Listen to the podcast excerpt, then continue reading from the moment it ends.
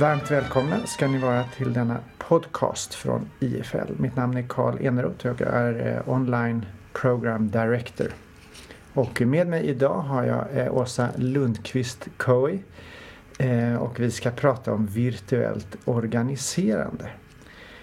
Och det handlar ju om att vi sitter i en situation där vi inte är på samma plats och ska ändå utföra uppgifter gemensamt. Och det kan vara att folk sitter i en annan byggnad eller sitter på andra sidan jordklotet. Och så har vi tekniken i mitten som, som hjälper oss men också begränsar oss. Och eh, det här är ju någonting som vi lever med. Mm. Eh, men först lite kort om dig Åsa, berätta lite. Mm.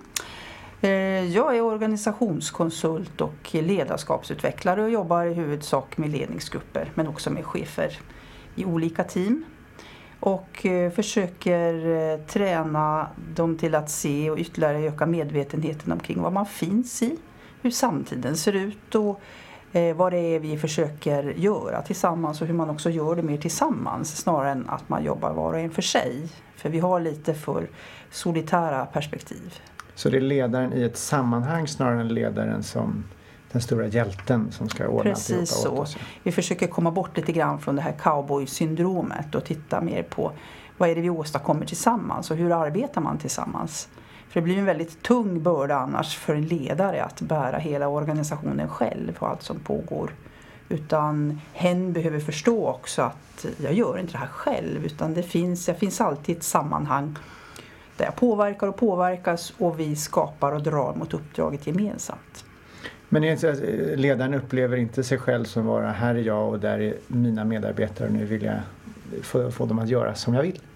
Ibland så är det ju så och det är väl det man kanske också behöver förstå lite mer av. Att man, man kan falla in i att tro att jag designar någon sorts process eller att mina medarbetare bör göra det jag tycker att de ska göra. Eh, och kanske inte alltid ser sin del i processen och förstå att man alltid finns i ett sammanhang. Man kan aldrig stå utanför en process. Det kan inte ens jag som konsult. Jag är också alltid djupt inblandad i alla processer som jag driver. Så vad man vill åt här är då samspelet i gruppen och det sammanhang som man då skapar i samtalet då med mm, varandra. Mm, precis. Eh, vi har ju medarbetarskap som egentligen är ganska väl utvecklat i Sverige, eller i svensk kultur ska jag säga. Eh, om man jämför med många andra länder, vilket är en väldig fördel. Eh, samtidigt så vet vi inte riktigt hur vi ska härbärgera det här, hur vi ska använda det på ett bra sätt. Så att där behöver vi ibland träna oss till att tänka och tala tillsammans med hur vi ska förhålla oss till varandra och det vi ska göra gemensamt. Som att det finns en idé om medarbetarskapen mm. väl i praktiken så funkar det inte så bra. Nej. Vi har ju också alltid maktrelationer och det tycker jag också att vi behöver bli ganska medvetna om. För även om man säger att eh, medarbetarna har rätt att tala öppet och göra egentligen då vad de ska göra så är det inte alltid så lätt. För att eh, om min chef sitter i gruppen så är det inte så lätt att säga exakt vad jag tycker för jag kan ju faktiskt riskera jobbet. Mm. Ja, det sitter där ja. Och det för över frågan på den här öppenhet och transparens mm. som eh, är en del av ett samtal. Mm. En väldigt viktig del också. Vi går mot öppenhet och transparens i hela samhället. Dels vi vill veta hur organisationer ser ut på insidan och att man kanske använder sig att det finns CSR på plats eller att man inte suddar bort kvinnokataloger och annat sånt här som vi har sett de senaste åren. Eh, så vi, och vi vill själva veta var kycklingen har vuxit upp innan vi köper den till exempel på, på matvaruaffären och vad den åt till frukost innan vi äter den och sådär. Så vi har ett behov av transparens, alla konsumenter också. Samtidigt så... så... Och det där letar sig in i samtalet menar du? I under det vi ser ja. så vill man också titta på vad det är som styr Exakt de här så. Vi, vi tittar vi mer och mer, vilket är otroligt positivt, mer och mer på ideologier också och titta på och vi har ju också förmågan som människor att vara reflexiva, inte bara att vi reflekterar, vi kan vara reflexiva. Det vill säga vi kan titta på oss själva och se vad är det som gör att jag tänker det jag tänker just nu, var kommer det ifrån? Och den förmågan att titta på vad är det som styr mig? Är det gamla fördomar eller är jag påverkad av medarbetarna eller av omvärlden eller konkurrenterna eller vad är det som påverkar mig just nu och på vilket sätt påverkar det mig att, att samtala framåt och att ta beslut. Är det inte svårt det där att ta reda på vad man tänker, alltså varför man tänker det? Vad kommer först, tanken eller för det finns ju lite glapp där innan orden kommer så har ju tanken fötts någonstans. Precis. Och var kommer den ifrån? Jag tror att det händer samtidigt nästan. Mm. Det händer nog ideligen. Vi finns hela tiden i en sån process och det är nog inget riktigt. Vi är ju själva en process också. Man brukar ju säga att vi är i en process men vi är en process som människor. Jag menar vi föds, vi lever och vi dör. Vi är en process, en ständigt pågående. Så riktigt vad som kommer först är svårt att Om man eh, för över det här till där vi började just med virtuellt eh, organiserande. Mm. Så hur, hur spelar öppenhet och transparens in där? Är inte det lite hotfullt? Måste man eh, vara så himla öppen? Exakt, och det är något som man behöver definiera. Hur öppna ska man vara och i vilka sammanhang ska man alltid vara öppen? Eller inte riktigt alltid, det beror ju på. Internt tycker jag alltid att man ska vara öppen eftersom man ska skapa och kreera saker och ting och lägga upp eh, bra strategier framåt mot framtiden tillsammans. Sen kan man ju diskutera externt hur öppen man ska vara också, vad man behöver där. Men det här är ju någonting som växer. Vi, vi arbetar ju mycket mer med allianser idag. Vad som, vad som inte är så öppet eller vad vi behöver träna på mer det är kommunikation. För den kan vara ganska stängd än så länge. Och det är nog mycket för att vi tänker mer i termer av konkurrens än allians än så länge. Och vad, eh, när du säger att kommunikationen är stängd, kan du ge exempel på det? Att man, vi kan fastna lätt i diskussioner omkring rätt och fel. Att jag tycker si och du tycker så och så fastnar vi att diskutera vem som har mer rätt. Vi värderar varandras inlägg, att det blir mer rätt eller fel och svart eller vitt snarare än att kanske nyansera det hela och arbeta mer med frågor, med underfrågor för att komma upp mer i en dialog och konstatera, men vänta nu, vad har vi för gemensamt uppdrag egentligen? Och försöka styra spänningen mer mot det. Den spänning som finns mellan människor som samtalar. Men det... en grej jag tänkte på som du tog upp som jag tycker är väsentligt, som jag just kom på. Det är just det här också att alltså alla samtal och all kommunikation innehåller som grundbultar förtroende och tillit egentligen. Och ibland så tror jag att det kan nästan vara enklare att vara mer öppen när man arbetar virtuellt än när man ser folk också. Så vi ska inte skjuta under stol med att det på något sätt att man måste ses rent fysiskt för att ha en bra samtal.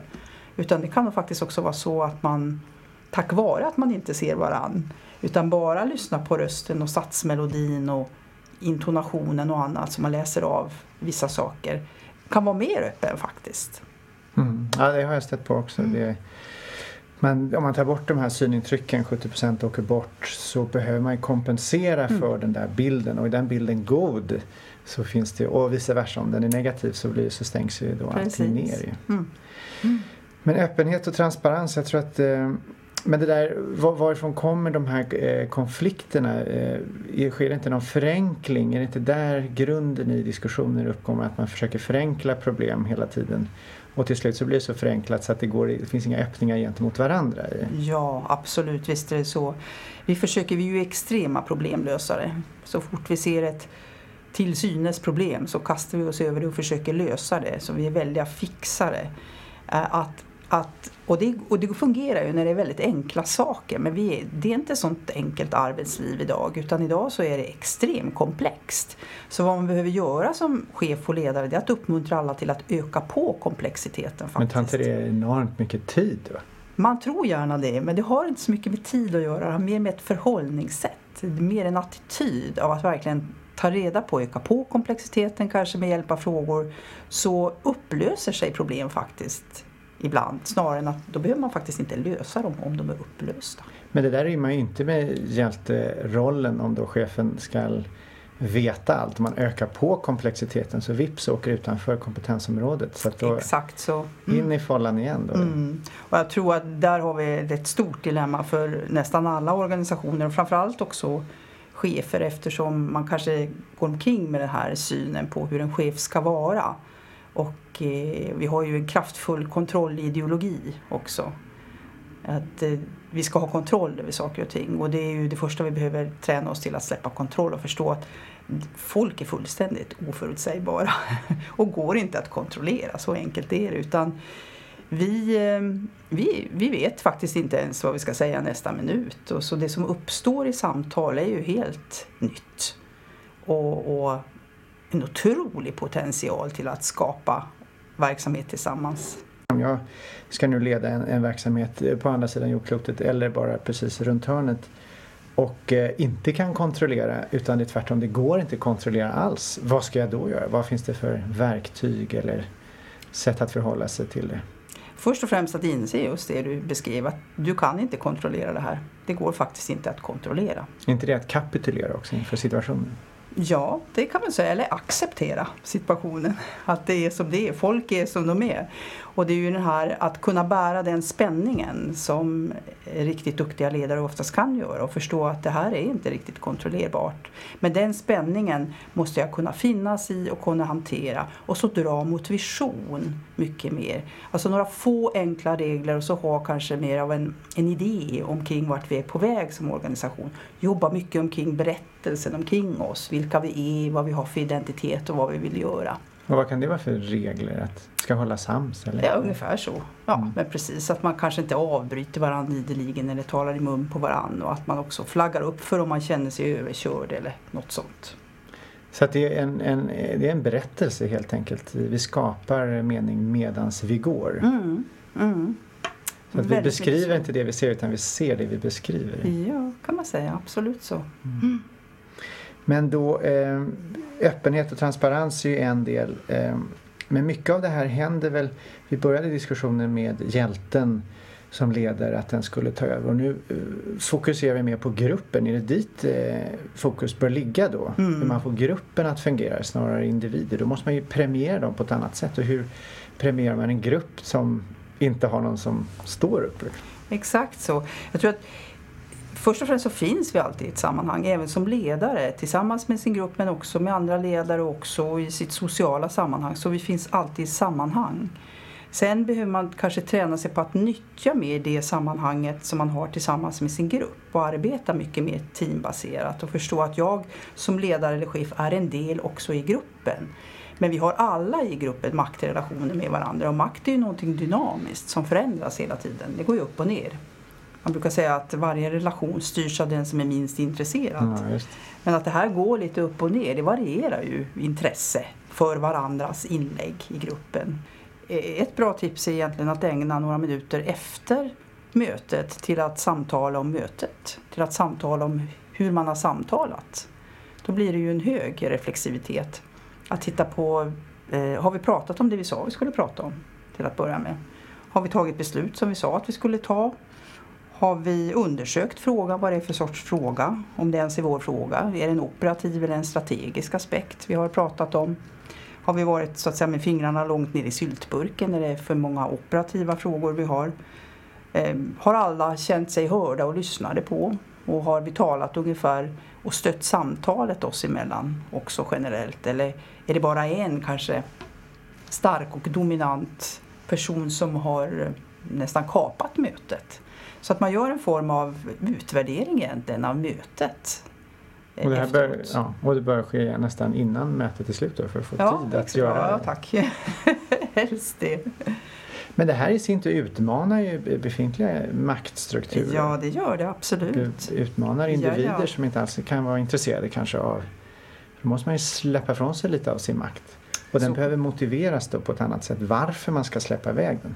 Mm, om det då tar längre tid än eh, de här snabba problemfixandet och det blir mindre status för de som är inblandade, vad är då eh, motiveringen, eh, argumenten för att gå åt det här hållet som du har stött på? Att man, om, om man försöker lösa och försöker hantera en hel organisation själv så får man också finna sig i så fall i att bli syndabock.